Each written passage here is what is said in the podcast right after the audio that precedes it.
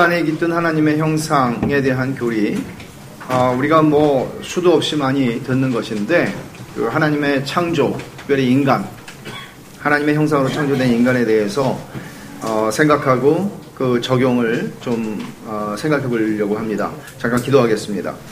하나님 아버지 감사합니다. 이 시간에도 하나님께서 하나님의 형상으로 지으신 인간을 저희가 이해하고 또 그러기 때문에 저희는 어떻게 사람을 대하고 또 자신을 대하고 살아가야 하는지 어, 성령 하나님께서 이 진리의 말씀을 저희의 가슴 깊이 어, 새겨주시는 시간이 되게 하여 주시옵소서.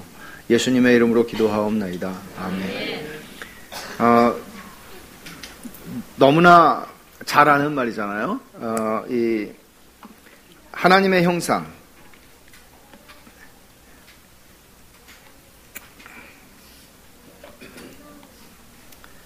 하나님 형상이라는 말은 사실 어, image of God 그래서 이 라틴 말로도 많이 알려져 있는 말이에요. Imago Dei 하나님의 형상, 하나님의 이미지라고 하는 말인데 어, 이게 어, 우리의 형상을 따라 우리의 모양을 쫓아 이렇게 하나님 말씀하셨죠 창세기에. 근데 이것을 어떤 의미인가 하는 생각할 때 저, 적어도 두 가지 정도 생각하거든요. 하나는 뭔가 하면 하나님의 속성, 하나님의 속성 중에는 공유적 속성이 있고 비공유적 속성이 있어요. 그러면 비공유적 속성은 어떤 거죠? 하나님의 전능하심 같은 거. 우리가 전능한가요? 예. 근데 공유, 공유적인 건 뭐죠? 하나님 사랑이시라. 그럼 우리도, 우리에게도 하나님 사랑을 집어넣어 주셨잖아요. 아담과 하와가 사랑하잖아요. 그러니까 이제 이런 것들인데, 이런 게 이제 한 가지 의미라면, 또 하나는 뭔가 하면, 소통이라는 거예요. 하나님하고 소통할 수 있는 하나님 그러니까 하나, 인간이 하나님의 형상이기 때문에 하나님하고 소통이 가능해요. 근데 하나님이 어, 짐승에게도 명령하시죠. 짐승에게도 명령하시면 짐승은 행하는데 짐승들은 하나님한테 싫습니다. 라고 반기를 들거나 이런 식의 쌍방 소통이 되지 않죠. 그러니까 하나님은 그러니까 기도하는 짐승은 없습니다. 기도하는 짐승이 있다면 그건 인간이죠. 짐승이 아니에요. 기도한다는 거는 하나님하고 소통한다는 거는 사람이라는 거예요. 소통이 돼요. 그래서 어, 여기 이제 보시면 인간이 하나님의 형상으로 지었다는 말씀 안에 인간의 정체성, 의미와 목적, 원래 기능에 대한 정의, 운명의 방향성 등 모두가 담겨 있다. 정체성의 다른 요소는 다른 모든 요소는 하나님의 형상에 붙여적일 뿐이다. 그러니까 나는 누구인가라고 생각할 때 나는 하나님의 형상이라는 데서 내가 누구인지를 찾지 않으면 우리는 다 엇나가게 돼 있어요. 그게 오늘날에 뭐 생물학이라든지 또는 뭐 물리학이라든지 이런 많은 학문의 영역에서도 인간이 누군가 하나님의 형상에서 출발하지 않잖아요. 창조된 존재라고 보지를 않잖아요. 그러니까 뭔가 세포 분열을 통해서 만들어졌든지 뭔가 고등하게 변화된 그런 존재라고 이해를 하니까 결국은 인간이 누군가에 대한 이해에서 다른 결론을 낼 수밖에 없는 거죠. 그러니까 인간의 정체성, 의미, 인간은 왜 사는가? 무엇을 위해 살아야 하는가? 이 모든 것들은 어디서 나와야 되냐면 하나님의 형상으로 지어졌다는 거예요. 그러니까 우리가 개인적으로 내가 뭘 하고 살아야 나는 잘 살 수 있나? 이런 생각을 할 때도 마찬가지예요. 하나님의 형상이라는 데서 출발하지만 안, 하지 않으면 안 되는 거예요. 그래서 그걸 이제 관계의 면에서 도덕성의 면에서 영혼의 면에서 또 대변자, 훼손 다섯 가지 영역에서 살펴볼 텐데 첫째 관계. 관계적이고 공동체로 존재하시는 하나님은 삼위 안의 연합과 교제가 인간에게 주어지기를 바라셨어요. 그러니까 소통하는 존재로 창조하신 거예요, 우리를. 소통하는 존재. 하나님은 아담이 혼자 있는 걸 보기 좋지 않아서 하와를 만들어 주세요. 그러니까 소통하는 존재예요. 인간은 본래 외로우면 안 돼요. 네? 외로우면 안 돼요. 외로움은 망가져요. 소통하는 존재예요. 근데 그 소통이라는 거는 단순히 인간관계만의 소통을 의미하는 건 물론 아니죠. 그래서 어, 죄 때문에 그 바람은 우리는 관계를 맺어야 되는 존재고 소통하는 존재인데 죄 때문에 그것이 우리 본성에 어긋나는 게 되어서 하나님의 형상으로서 관계를 누리려면 끊임없이 복음의 은혜가 필요해요.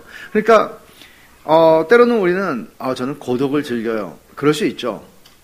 근데 그것, 그것을 추구하고 그 속으로 들어가려고 하는 문화적인 그런 지금 흐름이 있잖아요. 그런 그런 것들은 굉장히 위험한 어, 복음적 방식이 아닌 거죠. 그러니까 우리는 사람과 소통을 해야 하는 것이죠. 그리고 삶의 성공은 하나님의 형상으로서 수직적 수평적으로 사랑하는 것에 있다. 하나님을 사랑하고 이웃을 사랑해라. 이게 율법의 율법과 선지자의 강령이라 주님 말씀하셨죠. 그러면 율법과 선지자 구약 성경 전체는 무엇에 달려 있다? 하나님과 사랑 하나님을 사랑하고 이웃을 사랑하는 것이다. 그건 뭐예요? 관계적인 존재라는 거죠. 그래야 인간은 이게 하나님의 인간 창조의 원리이기 때문에 하나님이 만드신 인간 창조를 하시고 매뉴얼을 주셨다면 네가 어떻게 하면 행복할지 아니? 나를 사랑하고 서로 사랑해야 돼. 그래야 진짜 행복해. 이거죠. 그 다음에 도덕성. 이것도 하나님의 형상이라는 것의 의미예요. 그러니까 하나님이 가지시는 속성을 가지는 거죠. 인간은 범죄 이전까지는 하나님의 형상대로 참된 의와 거룩을 소유했어요. 이게 에베소 4장 24절에 말하는 거예요. 참된 의와 거룩. 근데 범죄로 말미암아 온전한 도덕성은 망가졌지만 도덕 본능은 존재해요. 사람들은 창조주의 거룩한 지혜와는 동떨어진 죄의 본질과 개념을 결핍한 자신들만의 교율을 정해서 살아가면서 상대적으로 도덕적이에요. 그래서 이 교율들은 잘 굴러갈 리가 없죠. 그러니까 자기들이 정해놓지만 늘 깨뜨리는 거죠. 그러니까 도덕 본능이 남아있다는 얘기는 이런 거죠. 사람이, 어, 지나가다가 어려운 사람을 보면 이렇게 도와주기도 하잖아요. 그래서 도덕 본능이거든요. 도덕 본능이 남아있는 거예요.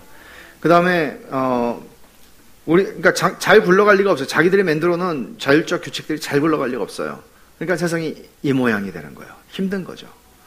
우리는 장차 온전한 의와 거룩함을 입게 될 날을 바라보며 그리스도의 은혜에 힘입어 순종할 수 있다. 그리스도인들에게는 이거는 소망이죠.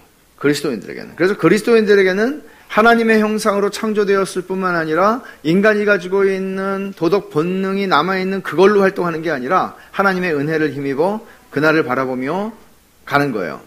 영혼. 인간이 누구고 왜 지어졌으며 어떤 동기로 살아가는지에 대한 핵심은 인간 영혼에 있다.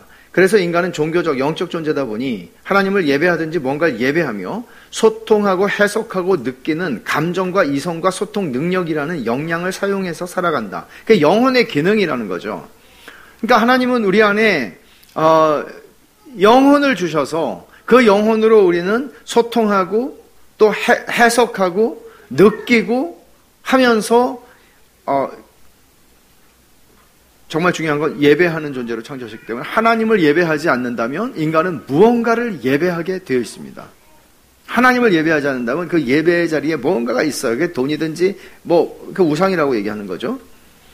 그게 자아든지 마지막 다음 주에 자아의 우상을 마지막으로 할 건데 그런 것들이 다 들어가 있는 거죠.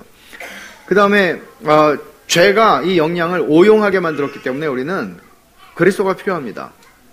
그러니까 그 우상들을 다 제거할 더 진실하고 더 참되신 그리스도가 필요한 거죠. 그리스도가 들어오지 않으면 그 우상들이 제거될 수 있는 가능성은 없습니다. 이 역량은 기본적으로 하나님을 예배하고 교제하기 위해 주어졌고 인간관계 속에서도 우리는 그 선물을 누릴 수 있다.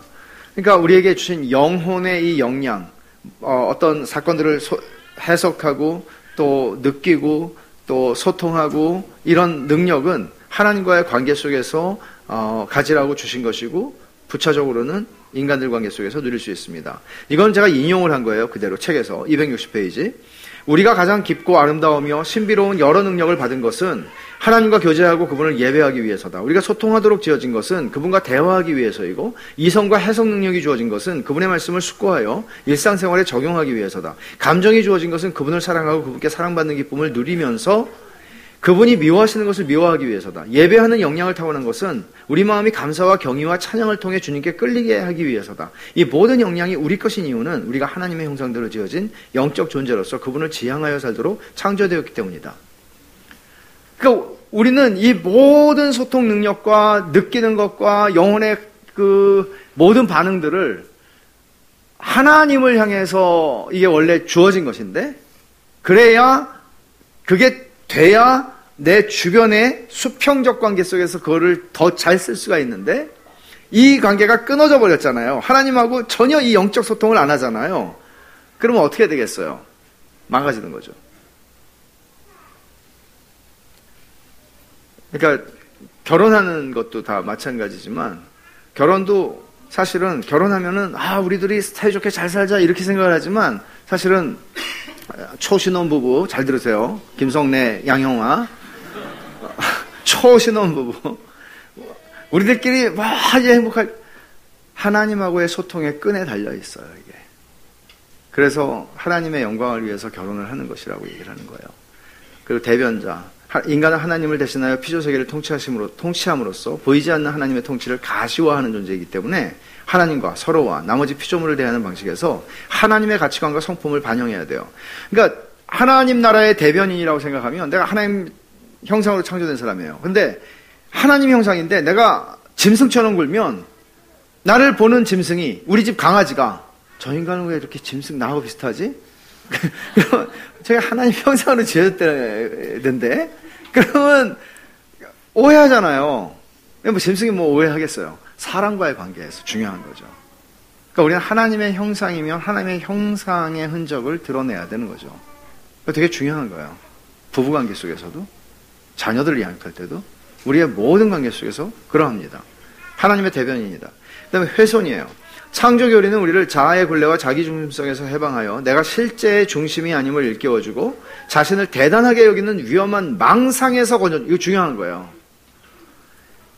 그러니까 우리를 이 망가짐으로부터 건져주는 것.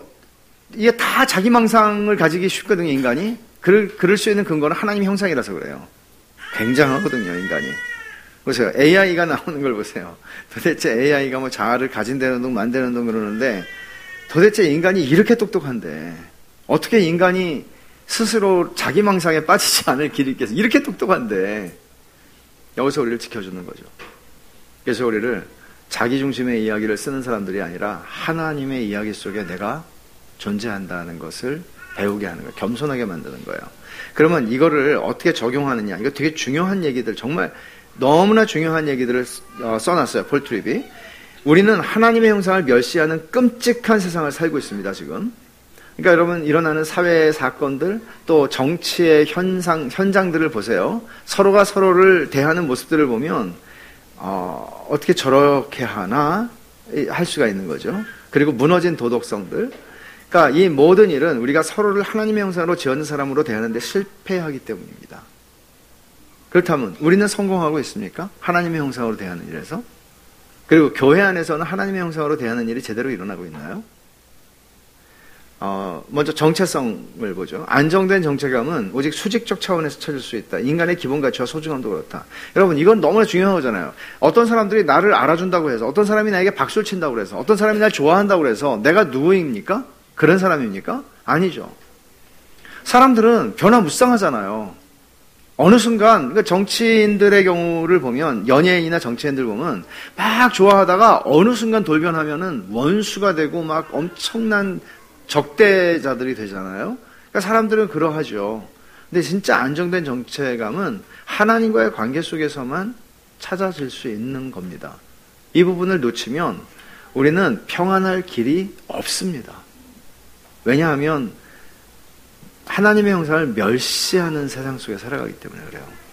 그래서 정체성 이해가 모든 걸 결정한다는 말은 여러분 다 동의를 하실 거예요. 여러분들이 어, 세상에서 우리의 저, 마귀가 우리에게 공격하는 그리스도인들을 공격하는 가장 큰 문제는 정체성에 대한 공격이고요. 하나님께서 복음 안에서 우리들을 가장 견고하게 세우는 출발점이 정체성의 문제예요. 너는 나의 아들이다. 내 사랑하는 딸이다.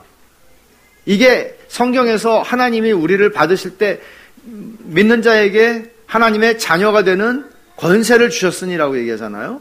그러면 내가 하나님의 사랑을 받는 자녀구나. 제가 옛날에 그거 한번 강의할 때 냉장고에 붙여놓으라고 해서 나눠드린 종이 냉장고에 잘 있나요? 네.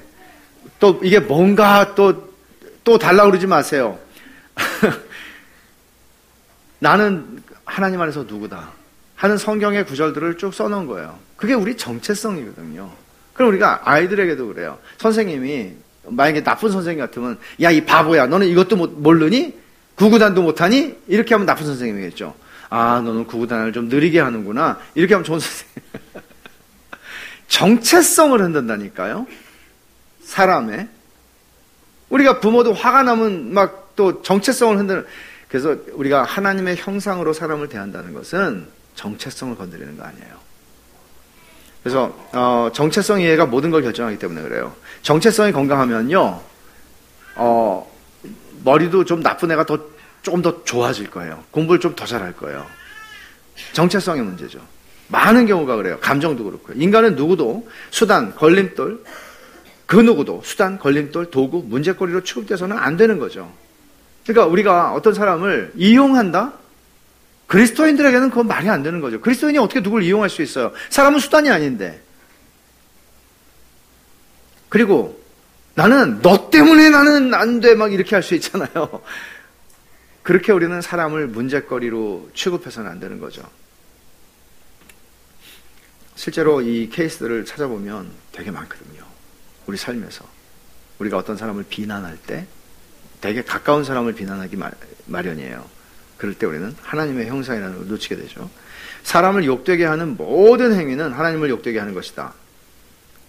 10편 51편 4절이 뭔지 아세요? 10편 51편이 뭔지 아시죠? 다윗이 범죄하고 회개하는 얘기예요. 근데 바세바를 범했어요. 그리고 힘으로 위력으로 범한 겁니다.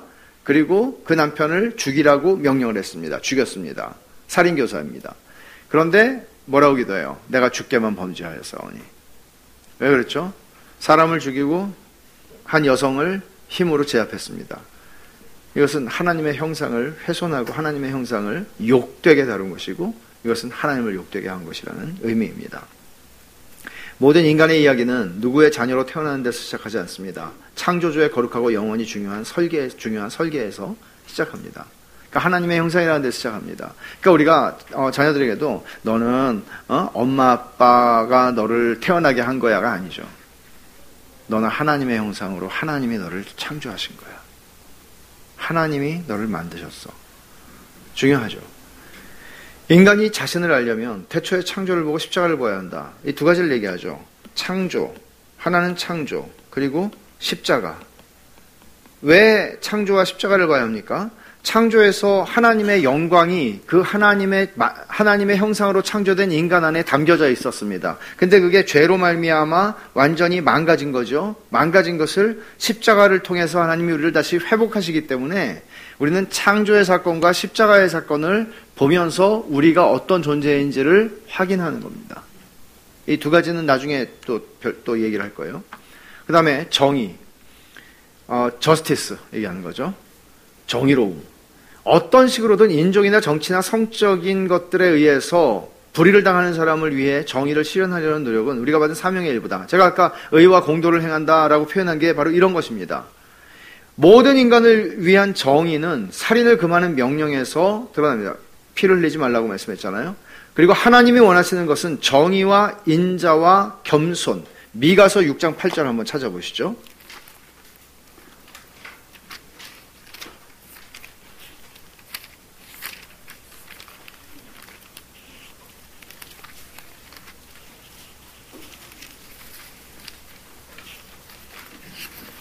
미가서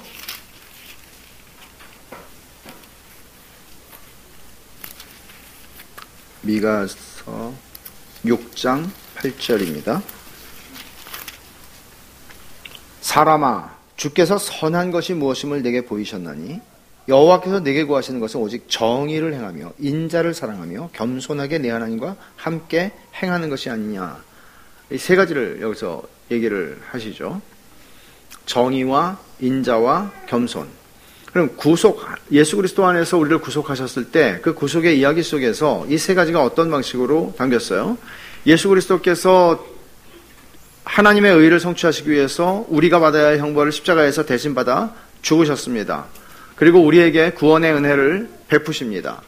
그리고 예수님께서 실로 그렇게 겸손하게 자원하여 종이 되심으로 그 길을 걸어가신 거죠. 그러니까 정의와 인자와 겸손은 예수님 안에서 다 드러난 것들입니다.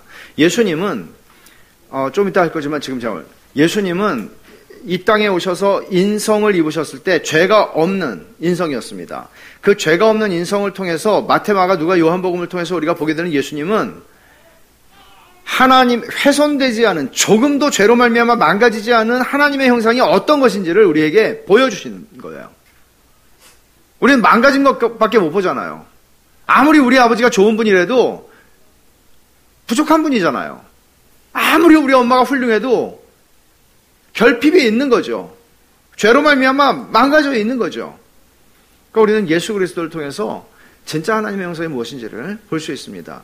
어, 스펄전은 이런 얘기를 하죠. 2번의 C를 보시면 불신앙을 교화하려고 존재하는 교회, 오류를 척결하고 거짓을 막으려고 싸우는 교회, 가난한 자 편에 서서 불의를 규탄하고 의를 떠받치려고 존재하는 교회. 이런 교회가 아니라면 존재할 이유가 없습니다. 그리스도가 자신을 위해 존재하지 않으셨듯이 교회도 자신을 위해 존재하지 않습니다. 그러니까 다 우리는 불신앙을 교화하는 거 이거 생각해요. 오류를 척결하는 거, 거짓을 막는 거 생각해요. 근데 동시에 가난한 자 편에 서서 불의를 규탄하고 의를 떠받드는 의를 이 세우는 것. 동시에 중요한 거죠. 근데 너무나 이제 우리 시대적인 이 흐름 속에서 마치 이런 것들은 어, 교회의 역할이 아닌 것처럼 또는 굉장히 좀 급진적인 교회들이 하는 것처럼 진보적인 어, 정치 입장을 가진 교회가 하는 것처럼 생각하기가 쉽다는 것이죠.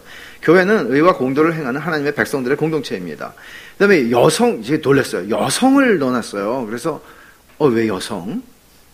여성을 성적으로 대상화하거나 여성이기 때문에 평가절하하는 문화는 하나님을 욕되게 한다는 것인데 일반적이잖아요. 이것은 성을 상품화하는데 어, 남성들 그렇게 하는 경우들도 있지만 여성들을 그렇게 하는 것이 우리의 문화적인 어, 거의 흐름이죠. 그리고 여성이기 때문에 이건 계속 문제가 되는 사회에서도 계속 더 문제가 되는 것이죠. 어떤 능력의 평가절하하는 이런 문화들 이런 것들을 얘기하는 것입니다.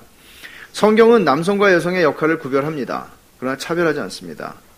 그래서 여성 한수 문제 같은 것들도 계속 이런 혼란, 혼돈이 있는 거죠. 여성 한수, 목사 여성 한수를 우리 교회는 안 주잖아요. 근데 요번에 이제 총회에서, 지난 두 주 전인가? 총회에서 여성 안수는 안 주지만 강도사까지는 한다 이렇게 발표가 났었어요. 발표가 났다가 이튿날 취소. 또 이렇게. 그래서 이게 뭐 하는 건가 싶긴 한데, 그러니까, 어, 그러니까 여성 지금 신학생들이 되게 많아요. 그리고 비율이 점점 많아져요. 그러니까 그러다 보니까 이제 이런 문제들도 현실 그리고 남성 목회자들로 채워지지 않을 가능성도 있어. 요 이렇게 가다가는 진짜.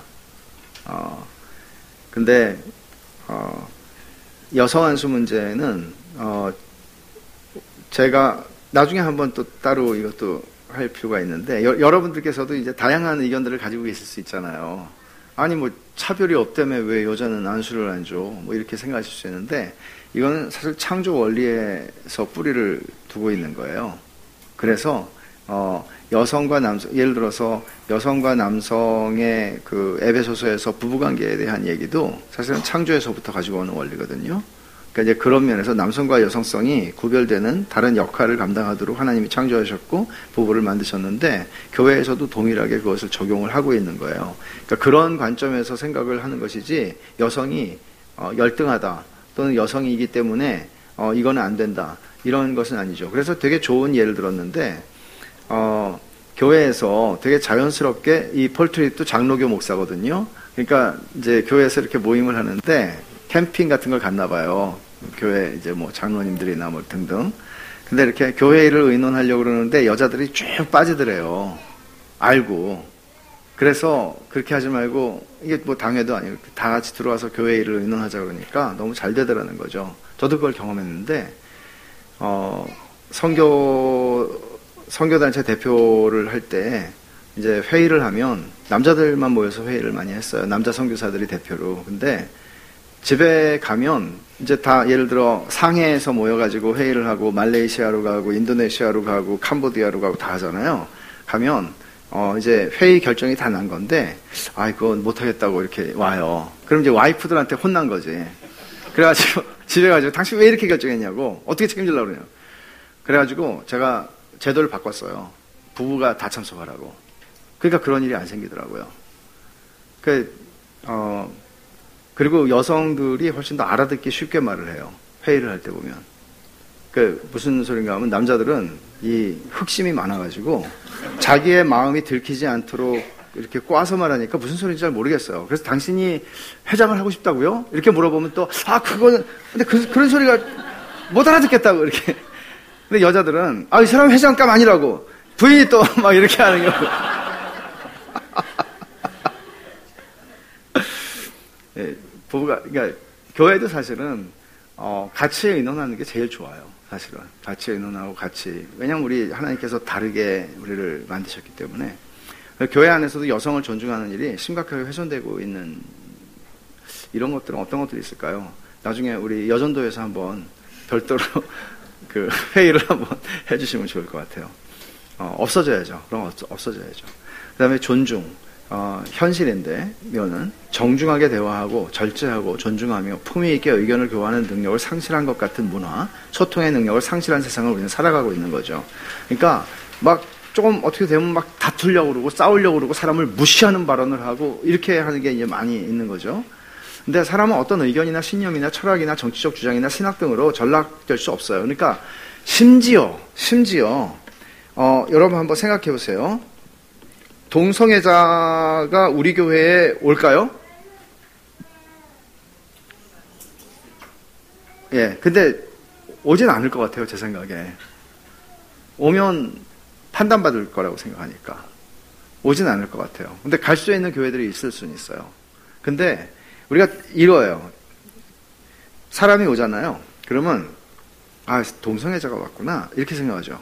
근데 그 사람은 사실 동성애자라는 큰 범주에 들어갈 수는 있지만 그 사람은 예를 들어서 어 예를 들어서 음 이름이 있을 거 아니에요. 이름을 누구를 하기가 참 애매하네요. 우리 교회 순이는 없죠. 순. 아.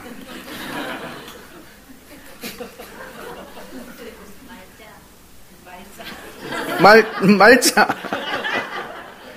말자예요. 김말자. 김말자면 김말자잖아요, 그 사람은. 근데 김말자인데 우리는 그 사람을 김말자로 보지 않고 동성애자로 봐요. 이런 식으로 볼 수 있잖아요. 그러니까 그 사람이 사람으로 한 사람의 망가졌지만 우리도 다 망가진 사람들이지만 그리스도로 말미암아 회복되기 시작했고 회복이 시작됐고 그 여정을 가고 있잖아요. 근데 우리 망가진 세상 속에서 그, 다, 다 그런 사람 봐요. 봐요. 만나요. 불안전한 사람들이에요. 근데 그 사람 우리는 어떤 카테고리 속에 딱 집어넣어가지고 보기가 쉽다는 거죠.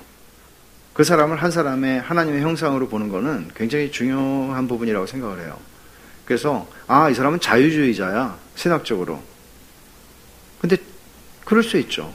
근데, 자유자, 자유주의자지만, 김, 돌쇠일 수도 있잖아요. 이름이 있잖아요, 이름이. 그러니까 우리가 그런, 그런 태도들이 되게 중요한 거죠. 그래서 인격을, 그러니까 내가 이 카테고리에 들어가면 나는 이 사람하고는 상종할 필요가 없는 그런, 어, 그래서 인격을 무시하고 말살하고 또, 또는 뭐 세상에서 댓글로 인신공격하고 인신공격도 보면 저는 이 댓글도요, 제가 SNS 어디 맨 밑에다가 교훈과 정의에 써놨지만 제가 자꾸 누가 부추겨가지고 2014년에 페이스북을 하기 시작했거든요. 그러다가 제가 이제 안 하죠, 지금은. 너무 그 얼굴로 모른다고 그래서 어떤 분에 대해서 함부로 말을 하거나 그런 게 되게 많더라고요. 목사들도. 그래서 어떻게 이렇게 할 수 있지? 근데 여러분 그것도 참 조심해야 되는 거거든요. 그게 우리가 알든 모르든 어떤 사람을 향해서 연예인이든 어떤 뭐 누구에 대해서도 우리가 어, 인격을 무시하고 말살하고 그렇게 하는 것은 합당하지 않은 것이죠. 그러니까 하나님을 욕되게 하는 것이죠. 하나님의 형상이기 때문에요. 망가졌어도. 그러니까 교회 안에서도 우리가 어, 싸우는 교회들을 보면은 조심해야 될 부분들이 많이 있다고 봐요. 하나님의 말씀을 들으라고 얘기하는 거죠. 여기 하나님의 말씀이라고 하는 것들을 참 많이 써놨는데 여러분들이 이 말씀들을 우리 잠언에 있는 말씀 두 구절만 좀 읽으면 좋겠는데요. 잠언 15장 1절입니다. 유순한 대답은 분노를 쉬게 하여도 과격한 말은 노를 격동하느니라. 근데 우리는 유순한 대답 보기 힘들죠. 그러니까 분노하는 사회고요. 과격한 말이 너무나 많죠. 그러니까 이런 것들이 점점 점점 망가져 있는 것들을 더 망가뜨리는 거예요. 그러면 그리스도인들이 이런 사회 속에서 어떤 존재로 살아가야 하는가? 그럼 우리는 이런 기도를 할 필요가 있죠. 주님, 우리 어, 떤 분이 그래요. 공무원인데 공무원 사회가 분위기 되게 안 좋다는 거예요. 뭐 전국적으로 다 그런지도 모르겠어요. 서로 책임 회피하고 그냥 자기 할 일 딱 하고 그냥 인간관계 안 맺으려고 그러고 되게 나, 나쁘대요. 문화가. 그분이 있는 데는. 근데 그러면 그리스도인으로서 우리는 어떻게 그런 속에서 살아가야 할까? 기도하면서 우리는 이런 고민들을 하지 않을 수가 없을 겁니다. 그리고 잠언 24장 17절 말씀 한 군데만 더 읽겠어요. 여러분 이 구절들은 좀 집에 가셔서 한번 읽어보시면 좋겠다 싶습니다. 내 원수가 넘어질 때 즐거워하지 말며 그가 엎드러질 때 마음에 기뻐하지 말라. 참 어려운 일이죠. 원수가 넘어지면 아유 내가 그럴 줄 알았어. 쌤통이다. 이렇게 하기가 너무나 쉽잖아요. 근데 그렇게 하지 말래요. 그러니까 하나님께서 그렇게 하지 말라고 그러시는 거는 이유가 있는 거죠. 근데 우리가 그리스도인들이 정말 저도 그런 걸 많이 보거든요. 어, 떤 사람이 넘어지면 그 사람을 어, 그냥 두둔하라는 게 아니라 그 사람을 좀 도와줘야 되잖아요. 근데 이제 그렇게 하려는 사람들이 별로 없다는 거죠. 아, 대부분 어떤 리더가 넘어지거나 그럴 때 그런 식으로 하는 걸 제가 교회 단체들에서도 봤어요. 그러니까 되게 좀 합당하지 않은 것이죠. 이런 말씀들을 가만히 생각해 보면 하나님께서 사람을 어떻게 대해야 하는지를 우리에게 가르치시는 것을 배우게 돼요. 어, 5번에 예수님, 최고의 하나님 형상 보유자. 아까 제가 말씀드렸죠? 최고의 하나님 형상 보유자세요, 예수님은. 인간 안에 깃든 하나님의 형상이 죄로 훼손되지 않았을 때 모습을 완전 무결하게 보여주세요. 요한복음 14장 9절 한번 보십시오.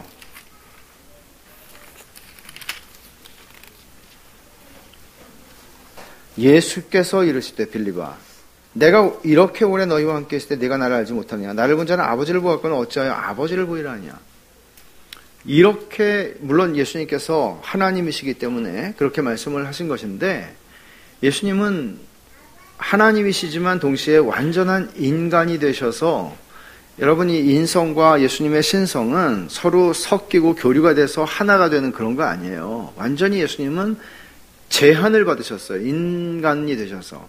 동시에 두 곳에 계시지 못하셨다고요. 그러니까 어, 예수님의 인성을 통해서 우리는 하나님의 망가지지 않은 형상을 보게 되는데 자, 첫 번째 예수님은 장차 우리가 입을 모습에 살아있는 화신이다. 우리가 어떻게 될 것을 궁금하시면 보세요. 지혜로우시기가 짝이 없고 사람들을 향해서 화를 내실 줄 알면서도 그 분노가 도를 넘지 않으며 원수를 사랑하시고 그래서 요한일서 3장 2절 이 말씀을 한번 찾아보십시오.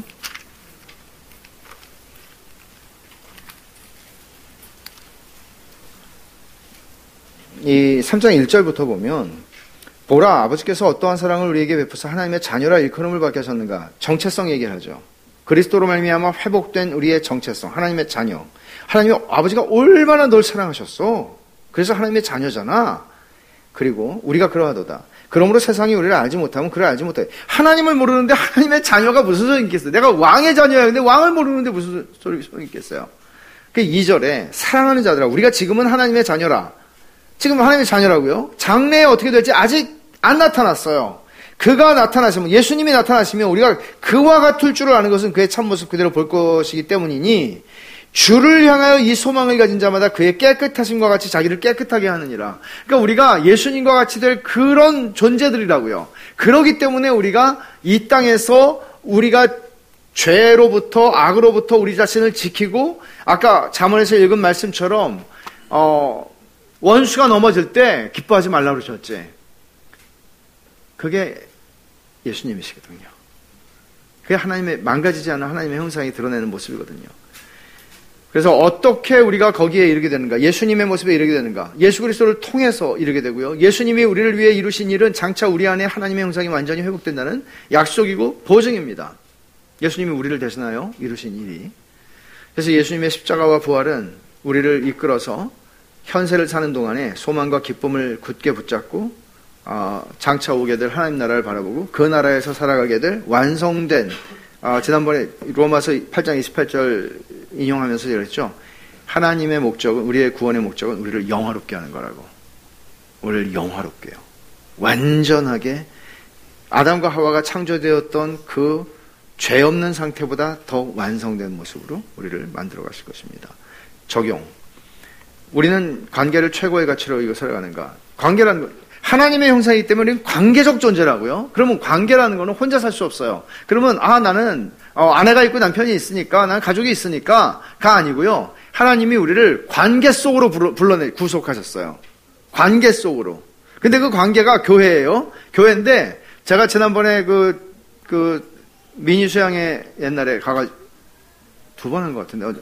우리는 초자연적인 원수들로 구성된, 자연적인 원수들로 구성된 초자연적인 공동체라고. 정말 내가 교회만 아니면 너 같은 인간하고는 내가 옆자리에 앉을 일이 없다. 이런 사람이 모인 거예요, 우리는. 별로 동의를 안 하시는 것 같아요. 은혜를 받으셔야 되는데. 정말 별의별 사람이 모인 거예요. 하나님의 자녀로. 별의 별, 별의별 사람이. 그러니까 이 관계를 어떻게 해야 돼요? 교회에서도 아 나는 내가 상종하는 사람은 없어요. 관계를 맺어야 돼요. 관계를. 그게 코이노니아예요. 그리고 그러니까 되게 중요한 거죠. 결혼의 최종 목표는 결혼 생활에 힘입어 하나님을 사랑하고 예배하는 마음이 날로 깊어지는 것이다. 동의하세요? 어? 결혼의 최종 목표는 이거예요. 결혼의 최종 목표는. 하늘 아래 인간의 영, 광에 비할 영광은 없기에 그러니까 하늘 아래 하나님의 형상이니까 하나님의 형상보다 더한 영광이 세상에 어디 있겠어요? 없기에 아이를 기르면서 아이 안에 깃든 영화로운 하나님의 형상에 감격하고 마음 깊이 서로 통하는 연인과 부부의 사랑에서 하나님의 형상을 보라는 거죠. 모든 관계 속에서요. 그리고 도움을 바라는 노숙인, 식당에서 당신을 섬기는 종업원, 전화 응대를 하는 사람에게서, 그리고 당신을 괴롭히는 사람에게서 훼손되었지만 여전히 새겨져 있는 하나님의 형상을 보려고 노력해야 돼요. 그러니까 아유 저런 저런 저런 인간은 그리고 우리가 음식점에서 우리를 서, 섬기는 그런 종업원들이나 이런 분들에게도 우리가 함부로 할 수 있는 건 아니죠. 그리고 전화를 하는 사람들에게도 마찬가지고요. 생각하셔야 돼요. 그러면 여러분 되게 얼마나 맨날 전화 걸면 뭐 그 자동응답기가 나오잖아요.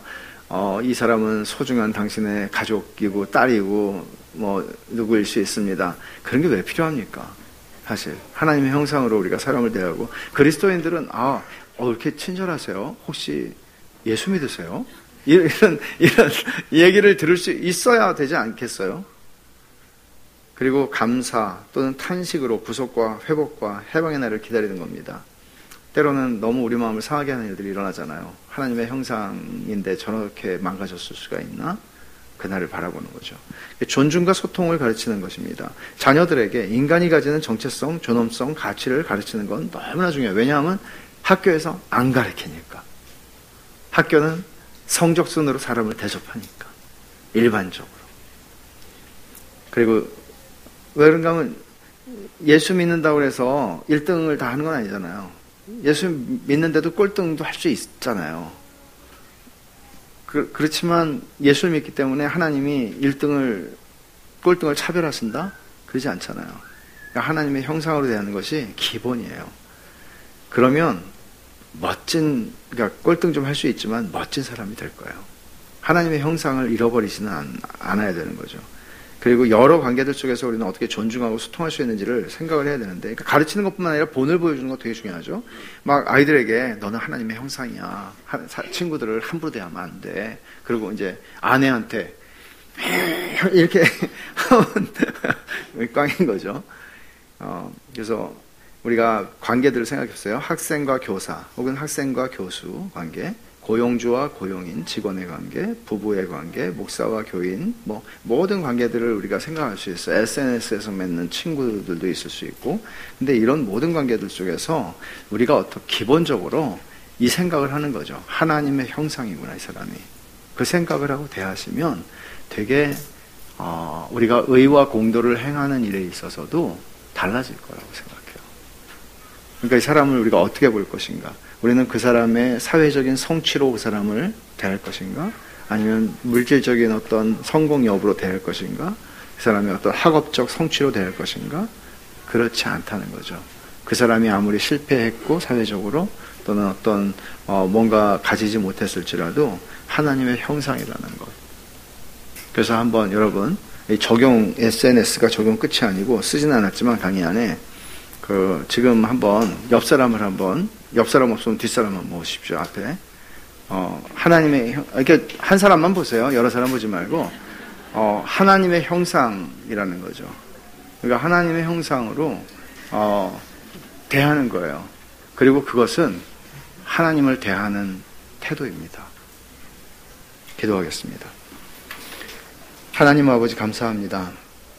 저희들이 어, 이 주제를 가지고 어, 함께 생각하다 보니 저희들이 잘못 행한 것들이 굉장히 많이 생각나고 또 떠오릅니다. 하나님 용서해 주시옵소서. 저희가 사람을 하나님의 형상으로 대할 줄 아는 믿음으로 대하게 해주시고 그렇게 함으로써 하나님의 형상을 어, 하나님 함부로 대함으로 저희가 하나님을 욕되게 하지 않는 삶이 되기를 원합니다. 하나님 아버지 이 세상은 어, 사람을 능력에 따라서 차별하는 그런 세상일지라도 저희들이 어, 얼마나 하나님이 사람을 대하시는 방식이 어떠한지를 저희들을 통해서 예수님을 믿는 하나님의 자녀들을 통해서 이 세상 앞에 하나님의 어, 가치관, 하나님의 성품이 드러나는 그런 어, 은혜로운 어, 인생들 되게 하여 주시옵소서. 예수님의 이름으로 기도하옵나이다. 아멘.